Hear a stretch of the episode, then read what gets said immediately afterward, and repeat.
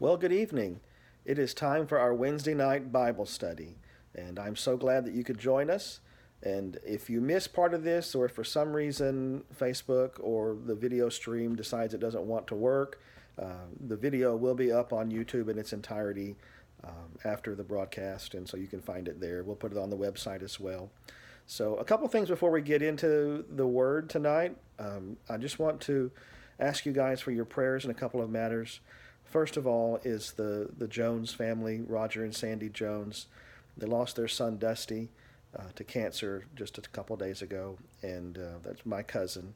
And uh, so the family is feeling the loss of that. We did get a chance to to um, you know gather with Dusty before all the outbreak and all that stuff happened. So it is it was a good time for us all to re- reconnect um, one last time. But if you'll just remember that family in your prayers and just pray that the God of all peace would just rain peace down upon them and show them his great and immeasurable love and the the rock solid hope that we have in Jesus Christ. Also, brother Tom, Tom Russell is home from the hospital, but he is scheduled to go back on Friday for surgery to have his gallbladder removed. So, would you all just remember him in your prayers? Uh, remember the family in your prayers, so that um, that he would come through that with flying colors, and we know that he's going to do well because God is with him. And uh, just pray that for for God to be with all those that have any any uh, charge of his care. We just want Tom to be well to get back with us. Remember Jeanette uh, and her family. She lost her, her granddad this morning, so uh, keep them lifted up in your prayers as well. Um, so, with that being said, um, if you will, guys will join me in prayer. We're going to go to God's Word, and we always want to pray before we do that. So uh, let's all bow and pray. Father God, we come to the name of Jesus and just thank you for who you are. And God, we pray that in this time of uncertainty, that your name would be hallowed. We know that even though things are crashing around us and even though everything has just kind of come up by surprise, that you are not one bit surprised by any of this. None of this has caught you off guard. You are the God that holds all things in your hand, and you see the end from the beginning. And we know because your word tells us that even in the middle of all this, you are working it for our good and for your glory. So, Father, we just pray that your name would be hallowed that in this time when churches can't meet, that you would cause us to have a, a renewed hunger for the gathering together of the saints. That for all those people who love your house, Lord, I pray that you just give them a, a yearning, an increased yearning for your house and for your name to be worshiped and to be praised. Father, help us to be missional during this time. Help us to, to seek to help others during this time. Father, we lift up the the the issues that, that I just mentioned, the, the, the Jones family and, and Jeanette, as they suffer the loss of a loved one. Father, we lift up Brother Tom and we, we ask you to, to work in that situation, to do what you do well. Father, we just love you. We thank you for your word. I ask that you open the light of your word to us. Help us to see the treasure that is hidden within it. Help us to love it. Let it be like honey upon our lips. In Jesus' name we pray. Amen and amen. All right.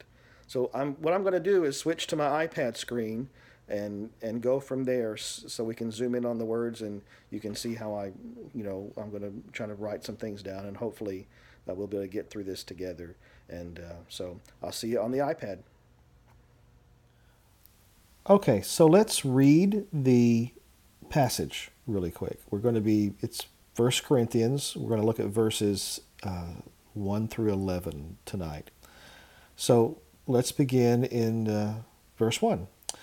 When one of you has a grievance against another, does he dare go to law before the unrighteous instead of the saints? Or do you not know that the saints will judge the world? And if the world is to be judged by you, are you incompetent to try trivial cases? Do you not know that you are we are to judge angels? How much more then matters pertaining to this life?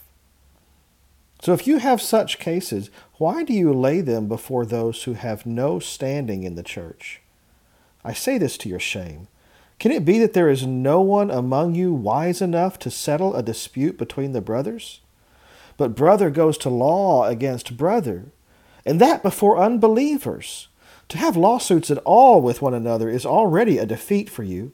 Why not rather suffer the wrong? Why not rather be defrauded?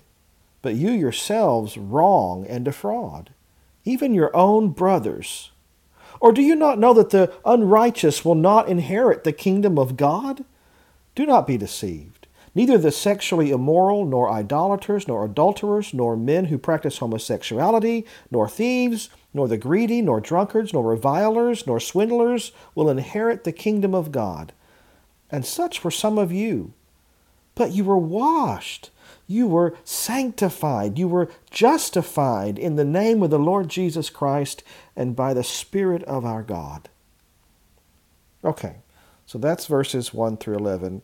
And honestly, uh, verse 11 and, or, you know, 9 through 11 kind of, they tie in to what comes next, uh, verses 12 through the, the rest. But um, this is where there's a good division here. So we're just going to go 1 through 11, and, and hopefully we'll be able to get through that tonight. So if you'll bear with me just for a few minutes, I'm, I'm going to, we'll take it verse by verse like we normally do. And this is going to be somewhat different because we don't, we're not together to, to have a discussion about it, but um, I'll just give you my thoughts, and I, I would encourage you to discuss in your own homes about you know what what this is saying just like uh, well you would have a normal bible study where you would pick out the scriptures and and discuss it with one another. This is it is good for us to do that. It's good for us to dig into the word and to talk about what what it is saying and what it means and to to discover the the riches and the the treasure that is hidden in God's word so I encourage you to discuss this on your own. I'll give you my thoughts. They're by no means definitive or, you know, this not thus saith the Lord. The Lord said in his word. I'm just just trying to extract what it was that he said. And uh, so, anyway, let's get to it. So, beginning in verse 1 When one of you has a grievance against another, does he dare go to law before the unrighteous instead of the saints? Now already just by the language that he uses here, like this word here, does he does he dare? Does he dare go to law? Um, that tells me that Paul's not happy, and Paul hasn't been happy in in most of so far in this book that he's written, this letter he's written to the Corinthians. Um, so he, he's got some grievances with them. He loves them as Christian brothers. He rejoices over them as Christian brothers and sisters. But there's there's some error that has entered into how they do things, and Paul is you know trying to address that. There's some arrogance, you know, as we've talked about in weeks past, and so. Um, oh, and some sexual immorality going on, and and Paul, you know, he's got some things to deal with, and we've just come off of that in chapter five and Paul's like, I can't believe y'all are doing this and that y'all allow this and that y'all are even celebrating it. And so, you know, Paul's that's fresh on his mind when he comes into this and now now people in the church are suing one another in uh, civil courts, uh, secular courts, you know, unrighteous courts. And when by unrighteous, Paul isn't talking about uh, he's not making a moral judgment on the, the judges outside of the the church. I mean, they were probably fine judges who who applied the law, uh, you know, um, well. They probably applied the law with with uh, with impartiality, and they were good at what they did. But he's saying unrighteous is that they are not they're not saved. He's talking about their their affiliation with with the church and with Jesus Christ. So says when he calls talks about the unrighteous folks, He's not saying that they're morally corrupt, but that they don't know Christ and they don't understand the, the hope that we have in Christ. They don't know the ways that Christians are supposed to act. They don't know the laws that we follow, the, the scriptures that we adhere to. So, how can they judge righteously? How can they judge a way that the that God would have them judge or follow the rules that God would have them follow? Because they don't they don't understand them. They can't see them. They're they're blind to them.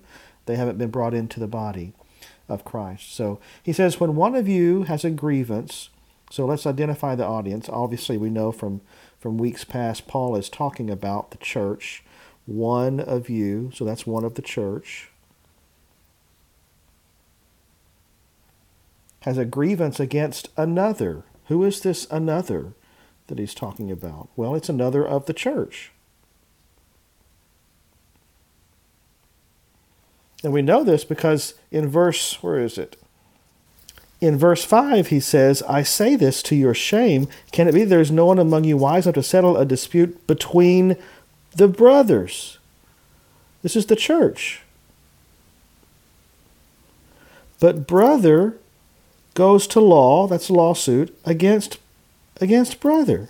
This is a this is a, a dispute within within the church. Christian against Christian. And so Paul has a, a big problem with this. When one of you has a, a grievance, a legal dispute, this is what he's talking about because he says you go to law, that's to court. To law is to court. You have a legal dispute against another. Now, he's not talking about if, if someone has a criminal dispute, you know, someone has stolen property from you or they've done physical harm. You know, criminal disputes are handled by the, the, the government. And Paul addresses that in Romans, he addresses that in Acts, he even appeals to the government in Acts. Um, you know, for criminal matters. So Paul doesn't have any problem with with the courts, the the civil courts handling criminal issues. It's these these personal civil issues that we have in the church. Paul says you guys shouldn't be taking that outside the church. That should be kept inside the church. He says, How dare you go before the unrighteous? The unrighteous, that's the unsaved, non Christian people instead of the saints. So, what does this mean? Instead of the saints. So, it's, Paul isn't saying you shouldn't have disputes. And Paul isn't saying you shouldn't have dispute resolution or that you shouldn't have unresolved disputes. He's saying you shouldn't take your disputes outside the church. You make the church look bad. Why are you taking um, your disputes to someone who doesn't even adhere to the same rules that we do, who doesn't know the same glory that we know? Don't you know, verse 2, do you not know that the saints will be judges of the world? That's, that's this right here. The world and the unrighteous, those are the we're going to judge the world in the final day. We'll be we'll take part in the judgment of the of the wicked when when um, everyone is cast into outer darkness. You know, we who are heirs and joint heirs to the throne, the throne of judgment, the throne of righteousness, we will judge the unrighteous along with Christ. And if the world is to be judged by you, judged by you, are you incompetent to trial, try trivial cases?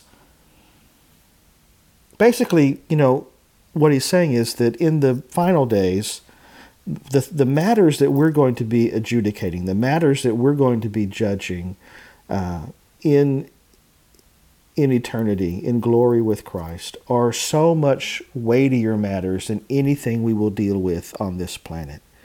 And yet you are incompetent to try trivial cases. Anything on this planet is trivial. Nothing in this life compares to what's coming. The importance of anything in this life, nothing compares to what is coming. Do you not know that we are to judge angels? Now, this, this is a source of confusion for a lot of people, and it's a source of confusion in a ton of the commentaries that you'll read. You know, some people say that, you know, we will judge all angels.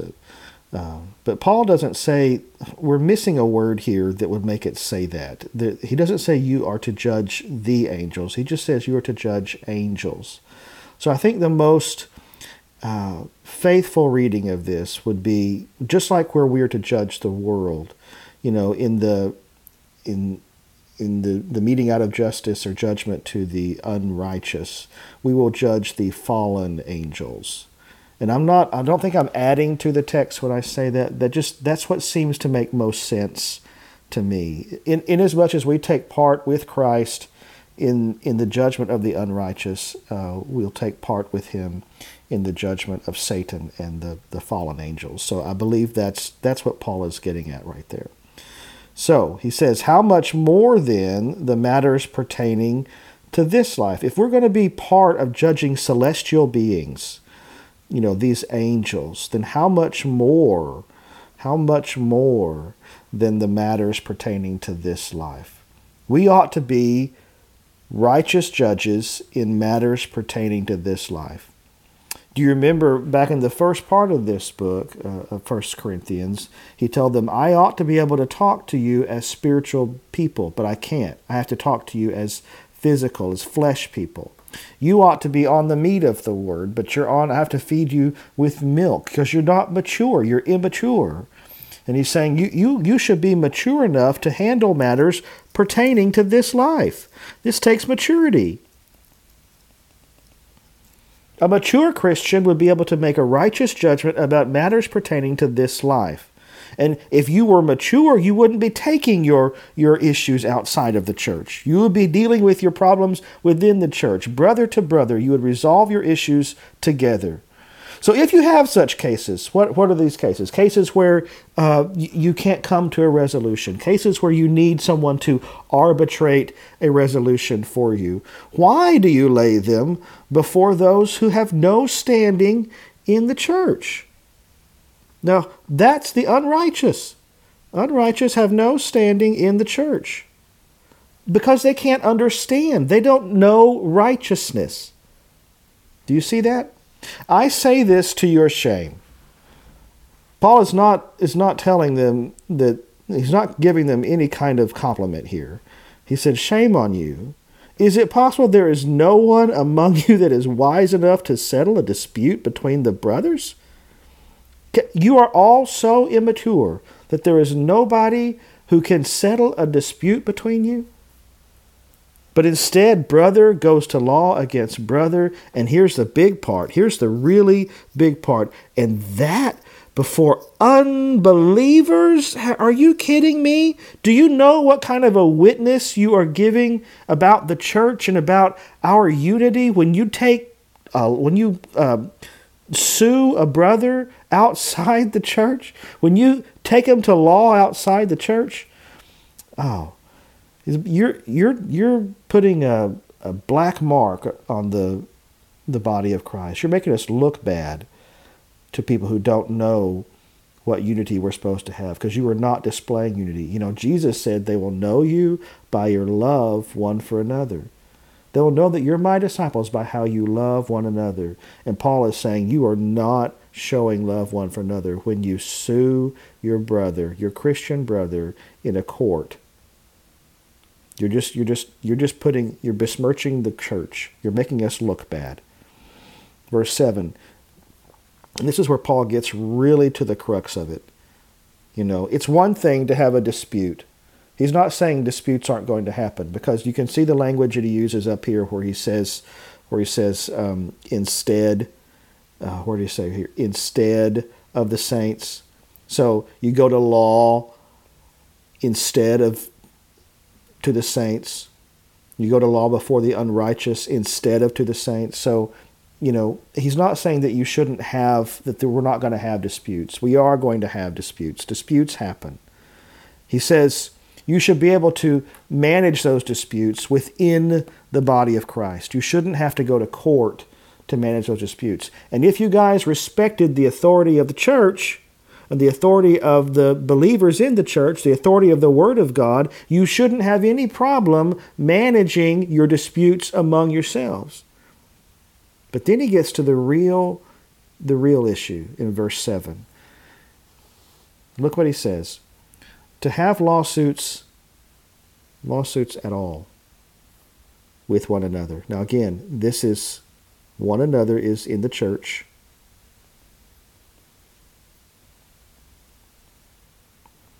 is already a defeat. Lawsuits at all is already a defeat. And why is that? Why would it be considered already a defeat? Well, just look what he says next. Wouldn't you rather suffer the wrong? Why not rather be defrauded? And and my question would be, for what what end? To what end? Paul is saying you, you should you should just take the wrong. You should just you know let let yourself be defrauded rather than going and having a lawsuit even in the church. And so the question is to what end? And if you remember what we've been talking about uh, in our in person services over the last couple of weeks, all of life to the glory of God. And this is what this is. This displays the glory of God. When you willingly lay down your weapons, you know, we all have our rights. You know, in America especially, we are so in love with our rights that we will not let anyone infringe upon our rights. That is my right, and you're not going to infringe upon my right, and we'll fight for that right. But Paul says, Would you not rather suffer wrong? And I'm going to add here because I believe this is what Paul is getting at. Would you not rather suffer wrong so that God may be seen as great? Why not, why not rather be defrauded so that God may be seen as great?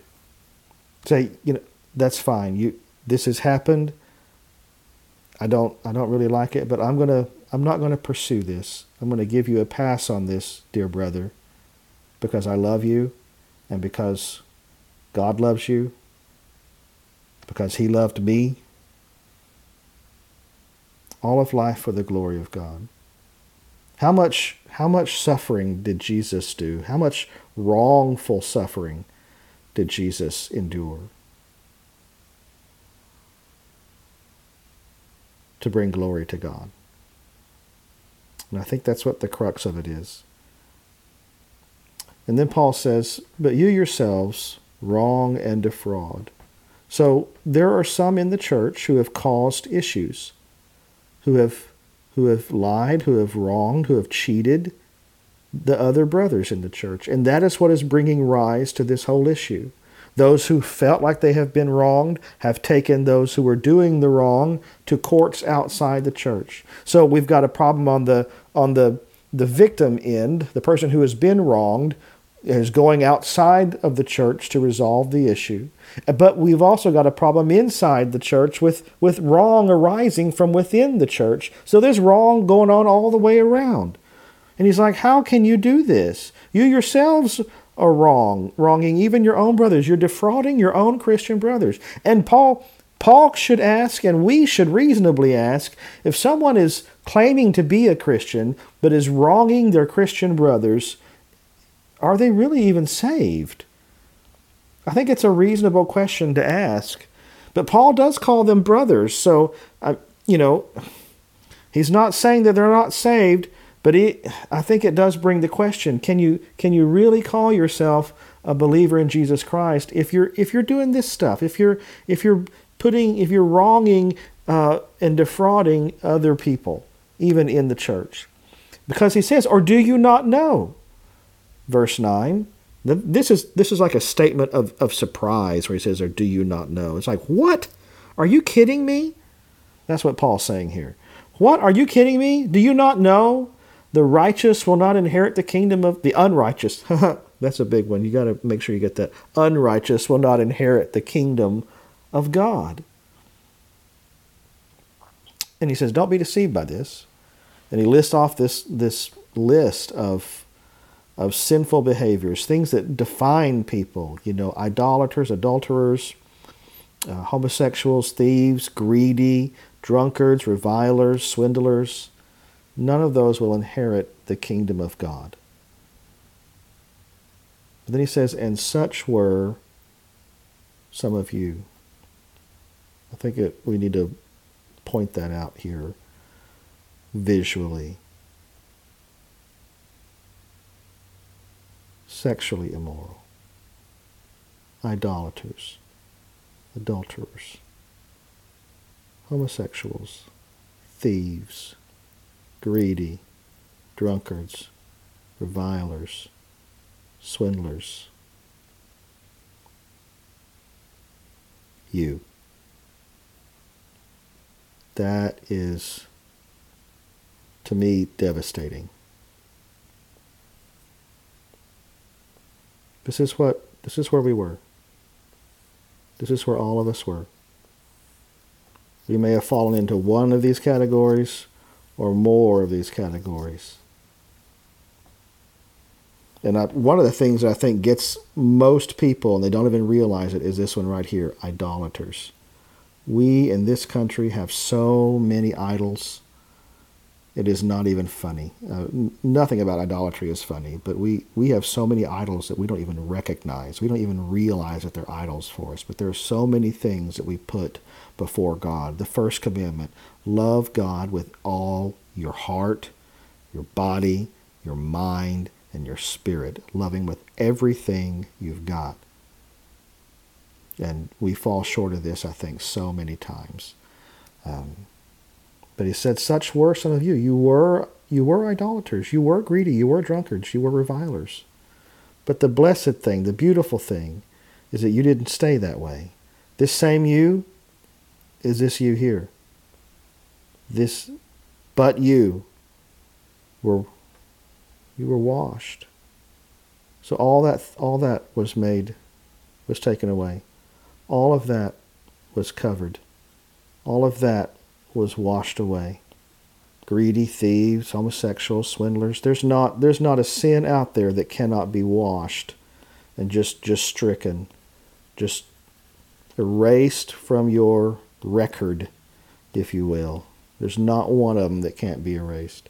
You were you were washed and sanctified. So that doesn't even that doesn't even apply to you anymore because because you have been washed and you have been sanctified and you have been justified. You've you've this is this is a legal term here, justified. You have been brought before the court and you have been made right. All all accusations against you have been waived. There's nothing against you anymore. You've been justified. You've been made holy. You righteous. You have been made clean. You have been made pure. Where? How? In in the name of the Lord Jesus.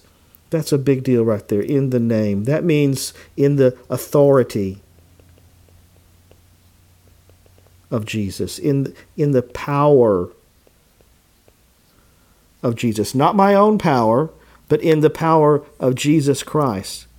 In the power. This is the conduit. This is the channel. This is the access that we have to being washed, sanctified, and justified. And it is by the Spirit the Spirit, by the Spirit. This is the moving agent. Not me. Nothing I did to make myself washed or sanctified or justified, but it was the Spirit that washed and sanctified and justified me. And and the Spirit is the the moving agent and Jesus is the conduit. Jesus is the channel. He is the open door that allowed me to have access to this spirit that washed and sanctified and justified me. This legal term here. So that's where Paul gets all all down here, all this this legal issues. You're having legal disputes and, and issues with one another, and you're making the church look bad because you're suing each other outside the church. And and even beyond that, you should be able to resolve issues within the church, with yourself. And you shouldn't even be going to the courts. You shouldn't even be going to, to a court within. If you have to sue somebody, you've already lost. Why not rather be defrauded? Look at what you've been look at what's been erased. Look at all that all that that mess that's been you've been wiped clean up. Look at all that you've been forgiven of. Why don't why don't you just just step back off your high horse and why don't you suffer some wrong? Why don't you do a little suffering for a while? Why don't you take some, the high road, you know, for the glory of God, so that Christ may be seen to be all in all? And someone look at you and say, well, why would you let someone treat you that way? And, and they'll ask you that question. Why would you let someone treat you like that? Because Jesus loves them, and he loves me, and he forgiven me of so much. Who am I to hold anyone else to account? It just makes God look glorious. And goodness, what, what better thing could we do? Well, I hope that was beneficial for you. I hope you got something out of it. Go ahead and leave us a question or a comment in the in the comment section. You know, we can't meet together, and I, I really I love interacting with you guys. That's that's part of the joy for me on Wednesday nights is being able to have that back and forth discussion. Um, since we can't do that in person, maybe we can do that digitally. I don't know. We'll, we'll try it out, see what happens. But uh, if you have questions, if you have comments, leave them in the in the comment section. I'd love to hear from you. Um, I do want to remind you that if you want to be faithful to the Lord in your giving and, and practice joyful obedience in that, we, we do have that option available for you online on our website at www.fwcchurch.com.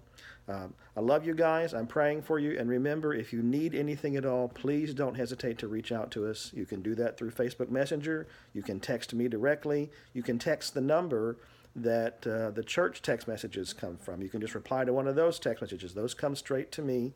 You can go to our website and fill out a prayer request form. That comes straight to me as well. We're here to help you. We're here to get through this together. And uh, I can't wait to see you guys again. God bless you, and uh, see you on Sunday. Bye bye.